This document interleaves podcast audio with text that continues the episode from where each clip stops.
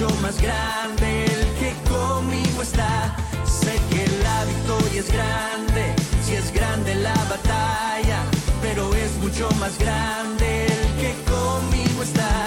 Sé que la victoria es grande, si es grande la batalla, pero es mucho más grande el que conmigo está.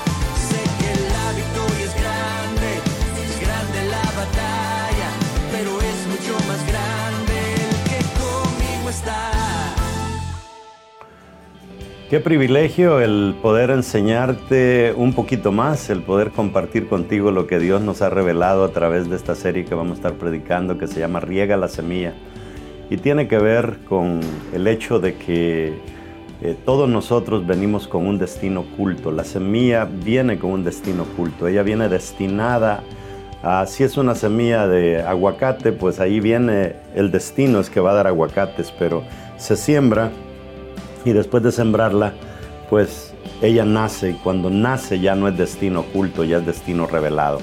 Y para poner la base para la serie, hoy te voy a estar hablando sobre la siembra y la cosecha y la importancia que tiene la tierra para nuestro Señor Jesucristo, al grado de que nos dejó no solo una parábola, sino mucha enseñanza. Y lo más importante de lo que Él nos habló es de ser buena tierra. Porque si sembramos una buena semilla con un gran destino, pero la tierra no es la tierra correcta, pues nunca vamos a ver el, el destino revelado. Y al mismo tiempo debemos de tener cuidado de prepararnos nosotros como tierra para dar la mejor cosecha posible. Espero que esta prédica te edifique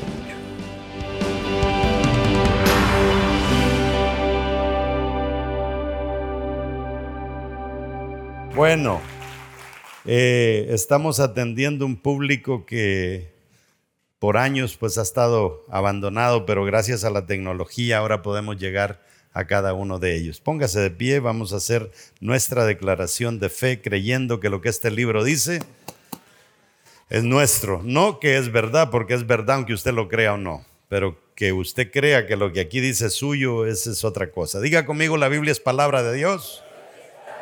Si Dios lo dice, yo lo creo con optimismo. Si Él dice que tengo riquezas, soy rico. Si Él dice que tengo salud, soy sano. Si Él dice que tengo salvación, soy salvo. Si Él dice que soy su hijo, soy importante. Por eso, de hoy en adelante, nadie más me definirá. El único que me define es Dios, mi Hacedor. Espero que lo practiquemos. Cuando alguien nos quiere insultar y nos quiera tirar por el piso, sabemos que el único que nos define es Dios. Si usted está en línea, o aún todos ustedes que están acá, a veces uno va manejando y tiene un viaje largo y uno dice, ¿qué escucho? Usted se va en su buscador ahí, vidareal punto net pleca podcast, y le van a aparecer todas las prédicas en audio, en diferentes opciones. Hay dos, cuatro, seis opciones, y ahí mismo están todas las conexiones a las diferentes redes sociales en las que transmitimos nuestros mensajes y diferentes cositas que solemos subir ahí a las redes sociales. ¿Estamos listos? Hmm, hay tres listos, pero a esos tres les vamos a predicar. Vamos a iniciar. Es como una serie. Usted sabe que estamos en el año que lo hemos denominado Yeshua, ¿verdad? Y todos los años son de Jesús, pero escogimos ese nombre para este año. Y aparte de eso, estamos hablando de cincuenta y dos semanas donde vemos cómo Jesús hizo su trabajo. Y ya llevamos veintipico de prédicas, y por eso es que veo que usted ya está haciendo las cosas como Jesús las hacía. Y hoy vamos a hablar un poco sobre la siembra y la cosecha, ¿ok? Y vamos a leer, vamos a leer ahí, le van a poner en, en línea, le van a, en, en la pantalla le van a poner el texto bíblico. Y estamos en Mateo capítulo trece, versos del cinco al ocho. Dice, un sembrador salió a sembrar. Al esparcir la semilla, una parte cayó junto al camino, fue pisoteada, y los pájaros se la comieron. Otra parte cayó en terreno pedregoso, sin mucha tierra. Esa semilla brotó pronto porque la tierra no era profunda, pero cuando salió el sol, las plantas se marchitaron y por no tener raíz se secaron. Otra parte cayó entre espinos que al crecer junto con la semilla la ahogaron, pero las otras semillas cayeron en un buen terreno en el que se dio una cosecha que rindió treinta, setenta y hasta cien veces más de lo que se había sembrado. ¿Sientes? Vamos a estar aprendiendo dos cosas bien importantes.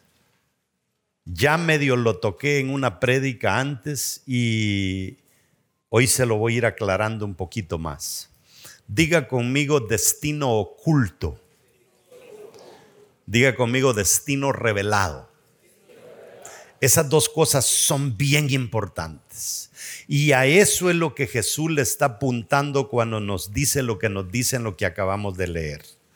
Eh, todos nosotros tenemos un destino oculto, pero no todos llegamos a ver nuestro destino revelado. Ya le voy a explicar, es una serie de cuatro predicaciones. El destino oculto es aquello que Dios metió en usted cuando lo formó aún antes del vientre de su madre. Pero para que ese destino sea revelado, el destino oculto tiene que ser sepultado en la tierra. Tiene que ser sembrada la semilla. Y para que pase de destino oculto a destino revelado, esa plantita tiene que brotar.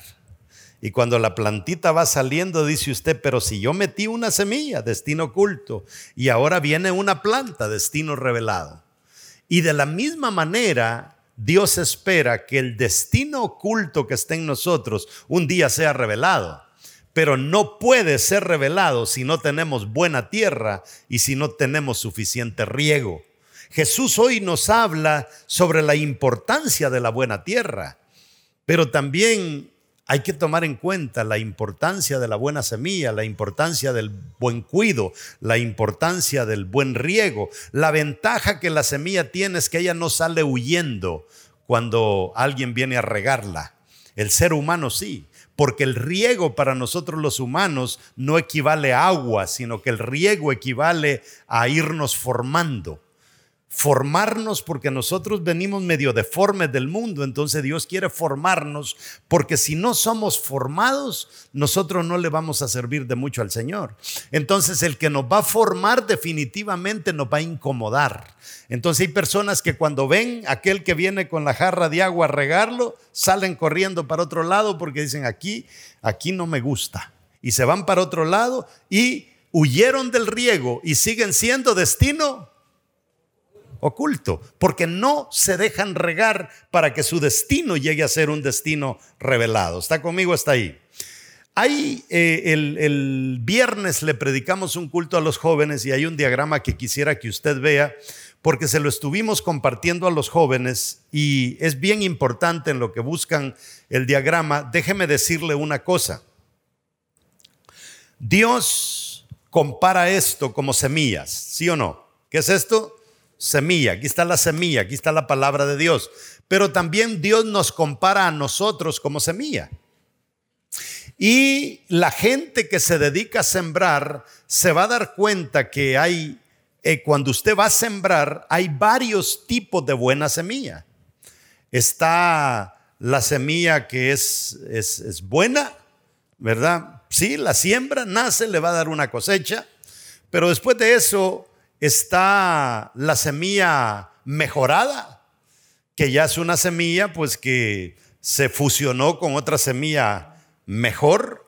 Y después de eso está la semilla certificada, que esa semilla ya no es buena, es súper buena. Entonces, eh, le voy a dar una charla sobre lo que es agricultura, ¿verdad? Para que entendamos un poco esto. Entonces, hay mala semilla, buena semilla, semilla mejorada, semilla certificada y cada uno de nosotros decide, todavía no veo el bendito diagrama multimedia, cada uno de nosotros decide qué es lo que vamos a hacer y cómo vamos a hacer. Ok, ahí está. Eh, ahora, entre la mala semilla, la buena semilla, la semilla mejorada y la semilla certificada, ¿cuál es la diferencia entre la semilla mejorada y la semilla certificada? Bueno, la semilla mejorada se fusionó con otra buena semilla y salió mejor. Y nos da una, según leímos acá, la semilla que Jesús sembró, hablando de su palabra que Él mete en nosotros, era, ¿qué semilla? Certificada. Esta semilla es certificada. Ahora, cuando esta semilla es plantada en nosotros, el deseo de Dios es de que esa semilla que fue plantada en nosotros, ahora nosotros llevamos esa semilla dentro de nosotros. Dentro de nosotros como semilla va un destino oculto y Dios espera que nos plantemos para que nuestro destino sea revelado. El deseo de Dios es que cosecha, diga conmigo cosecha. Dice que la buena tierra produjo una gran cosecha, cien veces más de lo que se había sembrado. Esa es una excelente cosecha. Ahora, aquí voy. Vamos a suponer que esta plataforma es el, el, el, la milpa que voy a hacer. Vamos a hacer una milpa, vamos a sembrar maíz. Y entonces sembramos... Eh, semilla mejorada, ¿verdad? Acá. Entonces yo digo, bueno, cuando nazca esta semilla, va a seguir siendo semilla mejorada. Pero ¿cómo le hago para que sea semilla certificada? Entonces digo yo, ¿y quién va a sembrar de aquí para allá? Ah, don Juan va a venir y va a sembrar quizá buena semilla, pero ni tan siquiera semilla mejorada. Entonces, ¿qué es lo que va a ser la buena semilla cuando se fusione con mi semilla certificada? ¿Qué es lo que va a pasar?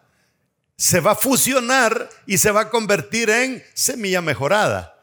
Entonces, yo vengo y digo, bueno, para tener semilla certificada, voy a sembrar yo aquí la semilla mejorada, aquí le voy a dar a don Juan que siembre semilla mejorada, yo se la voy a dar. Le voy a dar a don Pedro allá semilla eh, mejorada. Le voy a dar a don Julio allá semilla mejorada y a don Joaquín allá semilla mejorada. Entonces dejé mi semilla rodeada de semilla mejorada. ¿Qué es lo que voy a obtener? Semilla certificada. ¿Está conmigo? ¿Está ahí? Ok.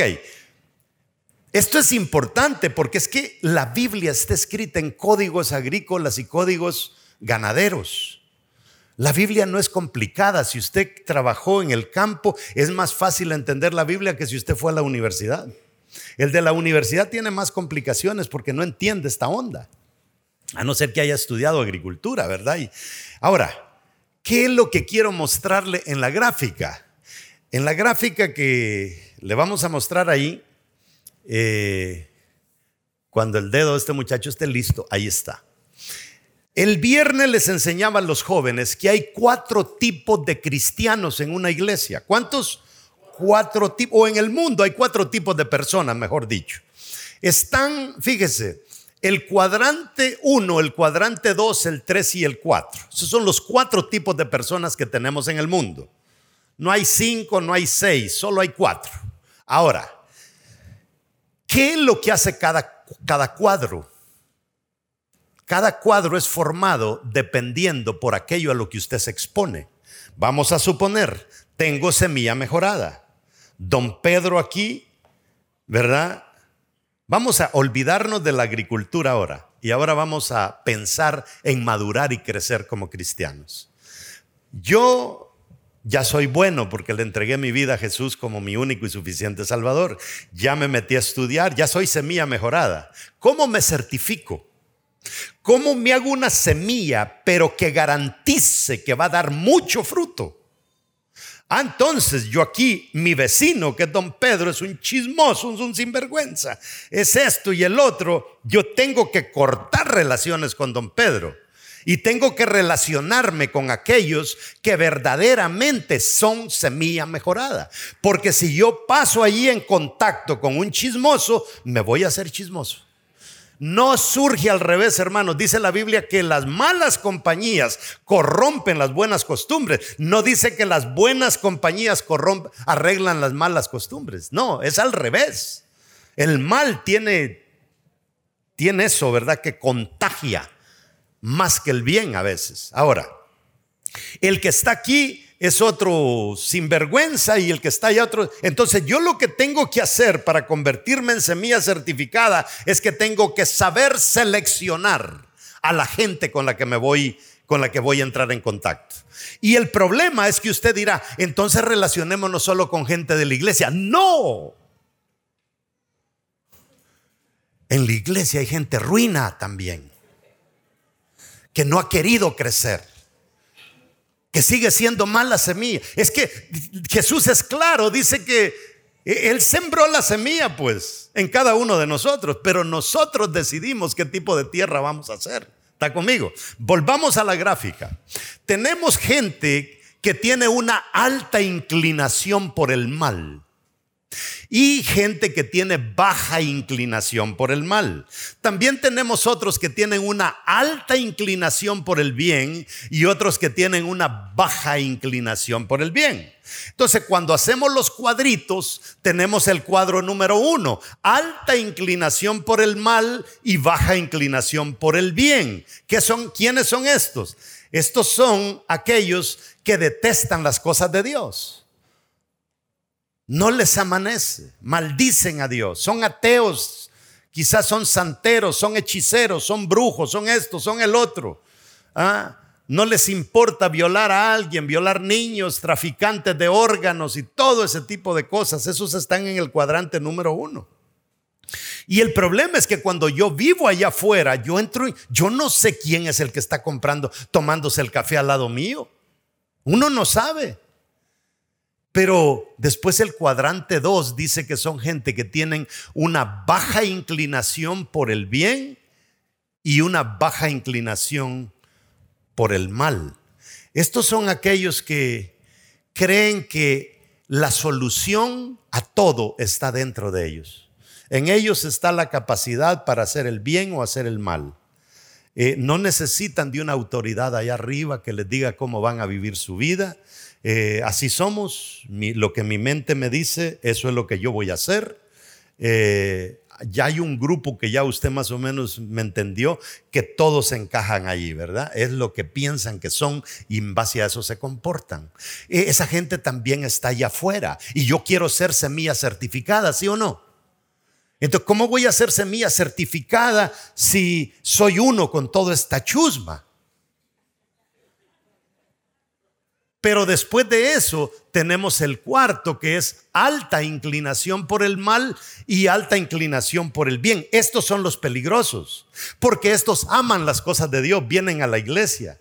Son tremendos, dicen aleluya, saltan y todo y aplauden y dicen gloria a Dios y te dicen Dios te bendiga hermano, pero les apasiona el mal también.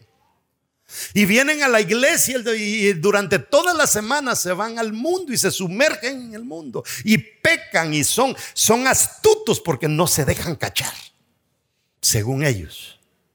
Y el problema es que vienen a la iglesia y en la iglesia quieren pasarse por espirituales. Y uno de pastor como que Dios le da.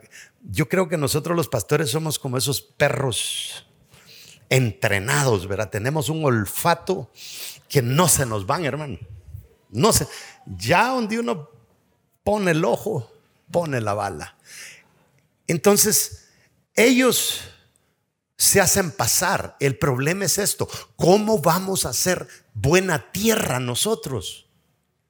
Porque estamos hablando que si va, si tenemos una buena semilla, y Dios al final quiere que nosotros seamos buena semilla, también nosotros tenemos que ser buena tierra. De lo contrario, mis amados hermanos, lo que nosotros tenemos que compartir no va a impactar. Allí es donde viene la cosecha. La cosecha viene cuando tú impactas. Y tú impactas con el bien. Tú impactas en hacer las cosas que nadie está haciendo. Y a nadie se le ocurre hacer. Pero está el cuadrante número tres, que es alta inclinación por el bien y baja inclinación por el mal. Allí queremos meterlos a todos ustedes. Si es que no están, digan, digan por lo menos, ya estamos ahí, pastor. Ahí estamos, me extraña. ¿verdad? ¿Quién de nosotros va a estar metido en los otros tres cuadros? Ahora, ya habiendo puesto eso en, ¿verdad?, en los arranques de esta serie, vamos a ir a Lucas ocho cinco. Dice: un sembrador salió a sembrar. Al esparcir la semilla, dice, una parte cayó junto al camino, fue pisoteada y los pájaros se la comieron. Fíjese, ¿venía destino oculto en la semilla, sí o no? Sí venía. El problema es que se la comieron los pájaros. ¿Y quiénes son los pájaros? Pues ya usted más o menos tiene una idea, ¿verdad? Hay gente que le boicotea los sueños a otro, le mete zancadilla, solamente lo ve que van creciendo bonito y es a meter zancadilla, meter zancadilla.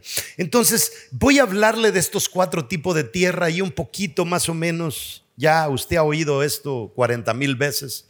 Pero la tierra dura, dice Lucas ocho cinco, un sembrador salió a sembrar, al esparcir la semilla, una parte cayó junto al camino y fue pisoteada y los pájaros se la comieron. ¿Qué pasó? ¿Qué significa esto? Junto al camino, es tierra dura. ¿Qué es lo que pasa? Cuando usted va, cuando usted va al campo, se va a dar cuenta que siempre hay unos caminos donde pasa el ganado, donde pasa la gente. ¿Y qué es lo que pasa? De tanto pasar la gente por ahí, de tanto pasar la gente por ahí, el, la tierra se va pelmazando, se va endureciendo. Aunque usted le meta lo que le meta, pasan los años y el camino sigue ahí, porque está demasiado sólida, demasiado compactada. Entonces, ¿qué es lo que pasa? Que cuando nosotros somos ese tipo de tierra, no importa qué predicadores nosotros traigamos aquí, no importa si lo metemos a un encuentro, a un lanzamiento, al discipulado, y amados hermanos, nada le saca a usted el vinagre que trae dentro. Entonces, ¿qué es lo que pasa? Dios dice: yo me lavo las manos, yo tengo buena semilla, yo sembré buena semilla. ¿De quién es la culpa? De nosotros. Ahora, si analizamos un poquito qué es lo que hace la mala tierra y qué es lo que hace la tierra dura, es el demasiado tráfico, demasiado tráfico, demasiado tráfico. Entonces, ¿qué es lo que pasa? Nosotros, cuando nos exponemos a qué dice Juan, a qué dice Pedro, sin importar las fuentes de cada uno, y nos bombardean todos los días con basura y con babosadas sucias, automáticamente nosotros nos vamos a convertir en tierra dura. Usted quiere ser tierra suave, no se exponga a cosas que realmente le van a llevar la contraria a lo que Dios ya ha sembrado dentro de usted. Porque eso es lo que el diablo quiere. Lo que el diablo quiere es boicotear la palabra de Dios dentro de nosotros. Él quiere secuestrarnos de ahí y sacarnos. Entonces lo explica Mateo trece diecinueve. Cuando alguien oye la palabra acerca del reino y no la entiende, viene el maligno y arrebata. ¿Quién viene? Yo nunca he visto al diablo, hermanos. Y aparte de eso, el diablo tiene un problema. El diablo no es omnipresente. Entonces, ¿cómo viene el diablo? Viene disfrazado a través de un hermanito, de uno de los cuadrantes que le dije. Quizá el del cuadrante número tres. Viene y ¿qué hace? Dice: viene el maligno, arrebata lo que se sembró en su corazón. Esta, dice, es la semilla sembrada junto al camino. ¿Y qué es lo que pasa? Usted vio a las personas que vienen a la iglesia, las tuvo en su célula, se les veía que prometían, pero de repente desaparecieron. Y uno dice: ¿qué pasó? ¿Qué pasó? ¿Qué fue lo que pasó? Dejaron que transitaran por ellos pensamientos y contactos con la gente equivocada. Corte con la gente nociva, hermano. Corte con la gente tóxica. No se exponga a ellos. Es que ya cuando viene: ay, comadre, le quiero contar esto. Usted de una vez dígale: váyase al... dijo mi abuelita, ¿verdad? Yo no quiero oír su chisme. Porque ¿qué es lo que pasa? Que uno, uno se, se pica. ¿Sí o no? Hay gente que viene y le dice a usted: es que no sabe lo que me, me acabo de enterar. Y ya, ya usted ya se amoló. Porque, pero no le voy a contar porque después la gente dice que soy... No, no, no, cuénteme ahora ya. Usted ya me dejó medio picado. Y ahí está usted, ¿verdad? Pues sí, que era lo que dijo que tenía. No, corte. Eso no sirve, esas son cosas que realmente le van a venir a pelmazar el suelo, y cuando Dios quiera meter algo positivo, usted no lo va a aceptar. Ahora, la tierra pedregosa, la tierra pedregosa es, es claro, lo, lo explica el verso um, veinte y veintiuno de Mateo. Dice: el que recibió la semilla que cayó en terreno pedregoso es el que oye la palabra, inmediatamente la recibe con alegría, pero como no tiene raíz, dura poco tiempo.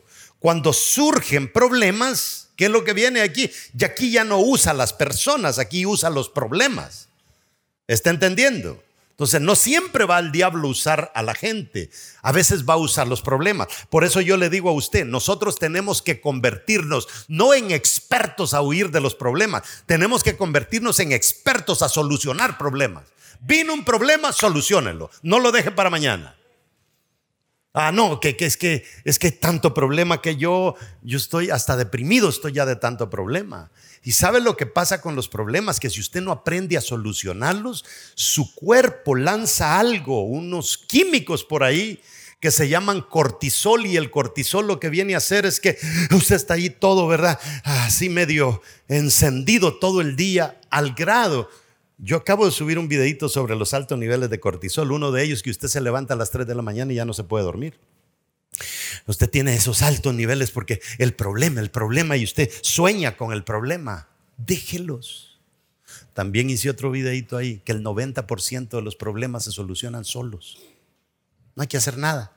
Al día siguiente usted va solucionado, no se había muerto. Enfermo estaba, pero se alivió. Entonces, ¿me está entendiendo usted? Entonces nosotros tenemos que convertirnos en expertos a solucionar problemas, no en gente que huye de ellos, porque si usted huye de los problemas, huya del pecado, huya de la tentación, pero no huya de los problemas. Hay que solucionarlos. Ese es, eso es lo que lo hace a usted un gran líder, cuando se le acercan personas y usted tiene la solución para muchas cosas. Por eso es que el niño te dice papá, porque él cree que si se te cae un huevo en la refrigeradora, tú eres capaz de arreglarlo.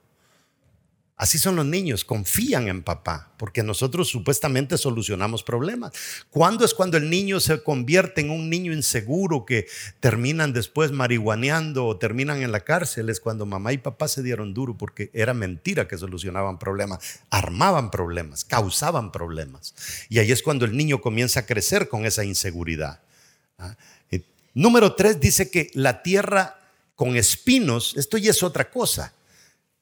¿Cuál es ese terreno? Ahí lo tenemos en Mateo capítulo trece, verso veintidós. Dice: el que recibió la semilla que cayó entre espinos es el que oye la palabra, pero las preocupaciones. Ahora, esta es otra cosa. ¿De dónde vienen los problemas? De afuera. ¿De dónde vienen las preocupaciones? De adentro. ¿Ah? Entonces, mire, mire, identifiquemos, simplifiquemos esta parábola. El diablo va a usar a la gente. Después va a usar los problemas. Y después termina usando ¿qué? Problemas internos. ¿Qué es lo que dice ahí? Pero las preocupaciones de esta vida y el engaño de las riquezas lo ahogan. El engaño de las riquezas. La riqueza no es para que te engañe. ¿Sabe cuándo la riqueza lo engañó a usted? Cuando usted ya ni le quiere dar a Dios lo que es de él. Ahí usted está engañado. No, pero es que y ya usted sabe cómo tan engañado está usted, que se va hasta la misma Biblia a querer demostrar que, que el diezmo no es bíblico, que ofrendar no es bíblico. Por el amor de Dios, ¿cómo que no va a ser bíblico si todo es de Dios? Si usted dice que el diezmo no es bíblico y se va a dar en la torre con cualquiera porque el diezmo no es bíblico, por favor, vaya a comer a un restaurante y no pague los impuestos, a ver qué es lo que le va a pasar. Allí sí los paga. Ni pregunta siquiera. Entonces, ¿qué dice? Eh, lo ahogan de modo que esta dice, no llega. ¿A dónde? Al destino revelado. Entonces piensen esas dos cosas: destino oculto, destino revelado. Jesús dice: yo quiero revelar el destino en cada uno de ustedes, pero en el camino se van a topar con estos tres enemigos: la gente que no quiere que llegues, los problemas que el diablo te va a mandar y las preocupaciones que llevamos dentro. Porque muchos de nosotros ya nacimos preocupados por el amor de Dios. Y es que a veces, pues nos concibieron en una situación crítica, ¿verdad? Eh, gente que nació en los periodos... Fíjese, le voy, a, le voy a revelar un secreto que muchas personas no lo entienden. Cuando usted viene a los Estados Unidos, todo está al revés. La comida no es la suya. El idioma no es el suyo. La gente aquí es de otro color. Y entonces usted todo lo agarra al revés. ¿Sabe qué es lo, cómo se manifiesta eso? Esto no está demostrado por la ciencia, es locura mía, pero es, es casi seguro que así es. ¿Sabe? Los hijos nacen zurdos que usan la izquierda. Esa es mi teoría, ¿verdad? Lo vimos, por ejemplo, con nuestro primer hijo, ¿verdad? Que ya cuando uno llega al lugar y... y pide un aplepié, ya, es que usted está todo al revés, ¿verdad? Así dice la gente cuando quiere pedir un apple pie, dice, deme un aplepié. Y, y todo al revés, y no le entienden, y no le entienden, y, no le, y todas esas frustraciones, usted se las va mandando a ese feto que lleva adentro, y, la, y, y, y termina la criatura cuando nace, por mucho que usted haga, esto es lo que quiere agarrar.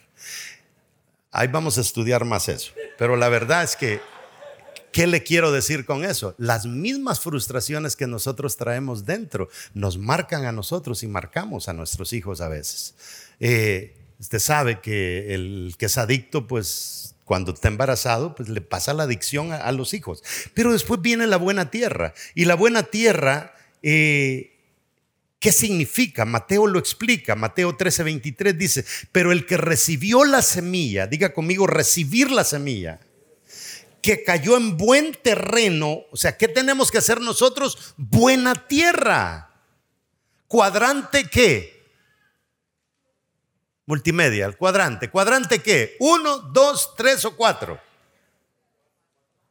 No, ese no quiere ser usted. El tres. ¿Qué hace el tres? Multimedia. ¿Qué hace el cuadrante tres? Ayúdeme ahí. El tres es un alto deseo de ¿qué? De hacer el bien. Y es un bajo inclinación por el mal. Allí queremos llegar nosotros. Si logramos practicar esto, nosotros vamos a ser buena tierra. Alta inclinación por el bien. Quiere decir, yo quiero ayudar. Yo quiero. Mire, yo mañana voy a hacer un viaje. Me voy y gracias a Dios los voy a dejar descansar el otro fin de semana. Pero ¿a qué voy? ¿A qué voy? Vamos a, a darle forma a unos convenios ya para darle inicio a nuestra fábrica de casas plásticas. ¿Se recuerda cuando les hablaba que necesitábamos dinero para eso? Ya todo está montado. Ahora lo que necesitamos es, una, es un convenio con una alcaldía para que la alcaldía recoja todo el plástico de la ciudad y vamos a comenzar a ver la primera ciudad del Salvador, primero Dios, cero plástico. ¿En qué me beneficia eso a mí? Si yo no me como los peces de la lagunita contaminada con plástico, se la comen otra, otras personas. Pero ¿sabe usted que el otro día apareció un problema en las costas de Honduras? Pero es una barbaridad de plástico. ¿Dónde apareció? En Honduras. ¿Sabe cómo llegó allá? El río Motagua de Guatemala. Shh, boom, allá. Se generó en Guatemala, terminó en Honduras. ¿Y en qué, en qué lo beneficia esto a uno? ¿Sabe? Es que cuando nosotros somos personas con una alta inclinación por el bien, cuando el mal afecta a otro, a mí me duele. Cuando eso sucede, hay algo positivo en ti. Tú te estás convirtiendo en buena tierra. Baja inclinación por el mal. Tú dices, no, pero es que eso no puede ser, que hay que cuidar a los niños. ¿Cómo puede ser que los niños ahora los están endoctrinando para que mañana sean unos depravados? No, hagamos algo, abramos escuelas para educar a los niños. Yo me voy a presentar de maestro voluntario para que eso se, se haga realidad. Pero no, si no pagan, ¿quién rayo les va a trabajar? ¿Verdad? Es, es así, mis amados hermanos. Vamos a, a ver un, un centro de convenciones que Vida Real tiene, pero lo compró otra persona. Pero póngase a pensar usted, esta persona pone todas las finanzas para comprar ese centro de convenciones, ¿y en qué le va a beneficiar a él? En nada. Y vamos pagando nuestros pasajes, vamos pagando nuestros hoteles, vamos a estar allá como semana y media haciendo cosas que en nada nos van a beneficiar a nosotros, pero ¿sabe qué? Se siente rico hacerlo. Cuando tú hagas cosas ya no por dinero, sino por el bien de los demás, ya el diablo se preocupa. Porque ¿sabes lo que pasa? Que cuando tú llegas a ese nivel, ya ni el diablo te, has, te afecta negativamente. Qué bonito cuando el diablo mismo, sus propios demonios no te afectan, porque tú ya estás programado. Naciste para eso, entendiste que para eso naciste y para eso vas a morir. Hoy en la mañana hablábamos de algo bien importante que dice el salmista. Dice, para mí mi herencia es Jehová. ¿Qué me importan los carros? ¿Qué me importan las casas? ¿Qué me importa el trabajo aquí en la tierra? Lo bonito es que cuando me muera y vaya a la eternidad, yo tengo a Dios para toda la eternidad. Ya cuando uno llega a pensar de esa manera, ya tú eres buena tierra. Entonces, mire, la lucha, la lucha debe de ser en nosotros, es que seamos buena tierra. Porque entonces vamos a ver ¿qué? Vamos a ver destinos revelados. Y por eso el testimonio. Póngase a pensar. Yo una vez, pobrecita mi mamá, me encerró. Ellos se dedicaban a hacer quesos y me encerró en la quesera. Ay, mire, me encerró y le agarró a patada los quesos y le di vuelta a los quesos. Yo era terrible. Le agarré a patada los quesos a la pobre viejita, mire. Y bueno, entonces mi mamá estaba joven todavía y, y, y, y después yo me hago cristiano. ¿Y usted cree que un hijo que le agarró a patada los quesos tiene credibilidad con una madre? Y después iré a predicar a mi mamá. ¿Sabe por qué uno llega a ser efectivo con los padres? Cuando tú ya eres destino revelado, que dices, no hombre, ese mi hijo ha tenido un cambio tremendo. Mi mamá siempre me decía, hijo, yo nací católica, voy a morir católica. Y a mí no me hable de eso. Y de repente, mire, sin que nadie le hablara, comenzó a ir solita. Comenzó a ir solita. Ahora para la pandemia me dijo algo, me dijo, para la pandemia me dijo, ¿sabes qué? Me dijo, si no me llevan a la iglesia, yo me voy a ir a meter allá. Ya cuando, o sea, es que esto del destino revelado es poderoso. Está conmigo. Ahora, a la hora de preparar la tierra, y eso es prepararnos a nosotros, eh, hay que tener un gran cuidado. Jesús nos habló de esto cuando nos dijo ahí en Lucas nueve sesenta y dos, dijo, ninguno que poniendo, oiga lo que dice, ninguno, ninguno, ninguno, ni uno, que poniendo la mano en el arado, mira hacia atrás, ¿qué dice? Es apto para el reino de Dios. Wow, man. Mirar para atrás te descalifica de ser apto para el reino de Dios. Ah, pero es que esto es profundo. Para que usted entienda esto, usted tiene que haber agarrado un arado un día y tener una yunta de bueyes y arar la tierra y después sembrar y darte cuenta que si hiciste mal el surco, se te arruinó la milpa. ¿Sabe que cuando usted va a arar, la gente tiene sus teorías? ¿Qué es lo que implica esto? El que está arando la tierra debe tener cuidado de tres cosas. Número uno, el surco no puede ser torcido. Imagínese que usted allí, ¿verdad?, texteando. Hola. Y ese bendito zigzag. No, tiene que ser rectecito. Vamos. Y el surco bien rectecito, pero no solamente recte. Y después el otro surco bien rectecito. ¿Sabe qué es lo que pasa? Que cuando viene la lluvia y, y, y comienza a llover, el agua se va por todo el surco y no te lava la tierra. Pero si el surco está así, el agua viene y pa, lava todo y se lleva la semilla y se lleva el abono y se lleva todo. Pero no solamente eso, sino que está la número dos. ¿Qué dice la número dos? No puede ser muy profundo. Si metes el arado demasiado, primero vas a cansar los bueyes, y si lo metes demasiado, entonces cuando siembra la semilla se va tan profundo que la semilla no nace. Se ahoga la semilla. Entonces, hasta para hacer los surcos hay que ser bueno. Por eso es que dice, dijo Jesús: el que pone la mano en el arado, hágame bien las cosas, cabezón, porque esto es serio. Y el tercero, ¿qué dice? Que lo deja muy superficial. Y ahí usted, ¿verdad?, texteando y facebookeando y tarará, y el bendito arado por... Sí, los bueyes felices porque el surco, el, el arado va por encima. Pero ¿qué hiciste? Cuando el surco fue demasiado superficial, siembra la semilla y viene la primer tormenta, te la expone y después la lava y se acabó la cosecha. ¡Qué tremendo! Y estos... solamente para tener la tierra preparada para sembrar. Así tenemos que ser nosotros. Así debemos de preparar nosotros nuestra tierra para que cuando Dios quiera depositar una semilla no se pierda. Pero aparte de eso, así debemos de trabajar nosotros con los, las personas que tenemos en la célula. ¿Ah? A la gente le gusta el surco superficial. No, o oh, métale el arado donde tiene que metérselo a la gente en la célula, sí, porque eh, tampoco muy profundo, porque hay gente que quiere, Dios mío, que ya anden cositas de luz ahí cada uno. No profundo, no, no, o sea, los va a ahogar, ¿verdad? Hay que, hay que saber, esto es, es, es una ciencia. Ahora, otra prioridad a la hora de preparar el suelo es...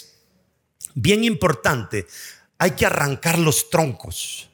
Si usted no arranca los troncos del suelo, ¿y, y qué son los troncos? Los troncos son las viejas estructuras, las cosas que me enseñó mi abuelita, que en realidad no sirven para nada, que eran pura religiosidad. Esos troncos tenemos que arrancarlos, porque si no arrancamos los troncos no va a funcionar la cosa.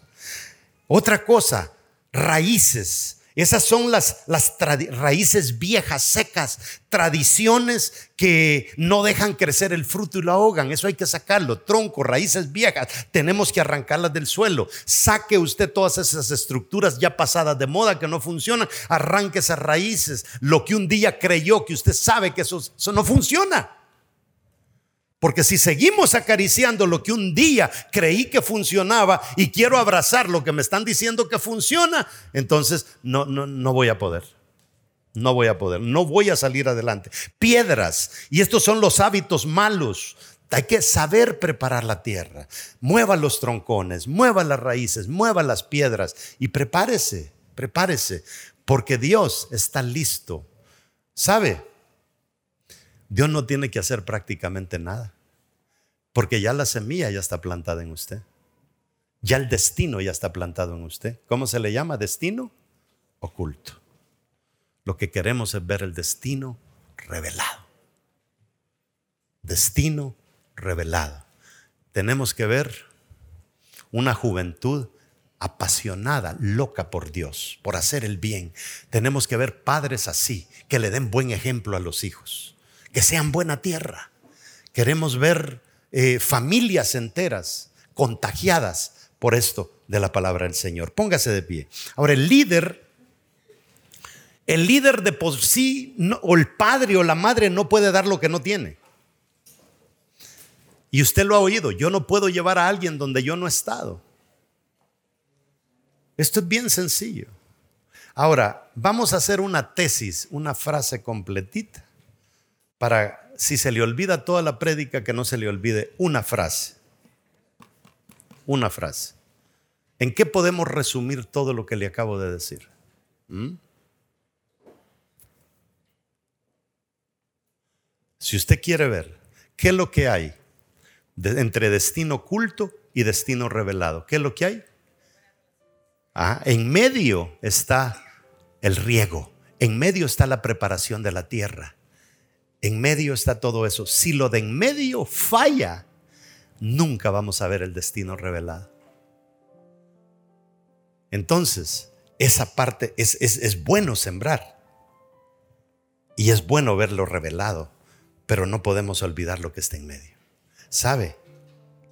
Este secreto se lo doy en los dos minutos que me quedan.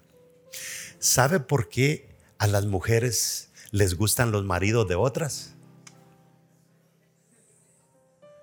Y a los hombres les gustan las mujeres de otros.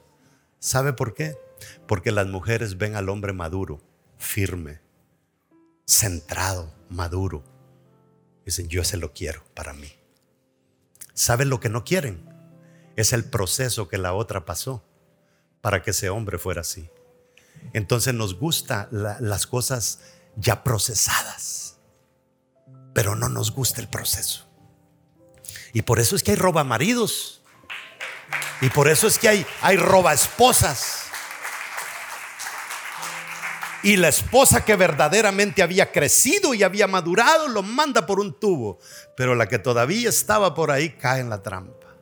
Es que este mundo es bien fácil de entenderlo, mis amados hermanos. Nosotros tenemos que aprender no solamente a agarrar aquella palabra que nos gusta, sino tenemos que aprender a agarrar aquella palabra que nos conviene. Si tú desechas lo que te conviene por lo que te gusta, vamos a terminar mal, porque nuestros gustos a veces nos engañan. El proceso de Dios nunca debemos de evitarlo.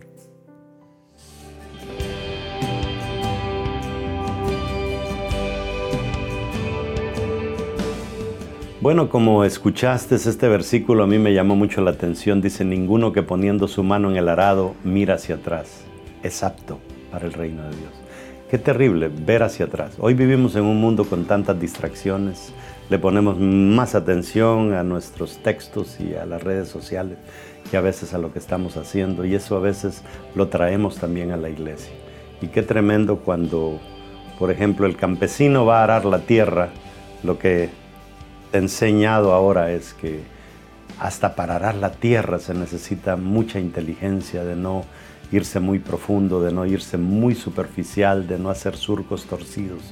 Y a veces cuando nosotros construimos nuestra vida espiritual, no nos percatamos que a veces vamos haciendo zigzag o profundizamos demasiado o nos quedamos demasiado superficiales. Y el surco correcto, la profundidad exacta, es importante para que podamos ver el destino revelado que está en la semilla. Es muy importante eso, pero antes de que tú puedas considerarte buena tierra para el Señor, es importante pues decirle, Señor, me quiero sembrar en ti. Y si tú lo quieres hacer, haz esta oración conmigo, ya sea que nos veas en televisión o nos veas en las redes sociales. Haz esta oración conmigo. Di, Señor Jesús, reconozco que soy un pecador, pero también reconozco tu poder salvífico, Señor, ese poder que está en cada gota de sangre que tú derramaste por mí. Gracias por el perdón y gracias por la oportunidad que me das, Señor, de poder convertir ese destino oculto que tú depositaste en mí en un destino revelado para poder hacer cosas maravillosas para tu reino. Gracias por escribir mi nombre en el libro de la vida. Amén. Si tú hiciste esa oración y nos veías a través de, no sé, un programa de enlace o la televisión, entra en contacto con nosotros en las redes sociales, Luis Morales Ministries o vida real punto net. Ahí está toda la información sobre nosotros. Es más, si quieres escuchar también estas prédicas en podcast, en vida real punto net, pleca podcast, ahí está todo para que puedas seguir creciendo. Y por favor, si nos viste a través de las redes sociales, entra en contacto con la iglesia en línea y con todo gusto te vamos a estar pastoreando y te vamos a estar ayudando a que puedas echar raíces profundas en las cosas de Dios. Bendiciones.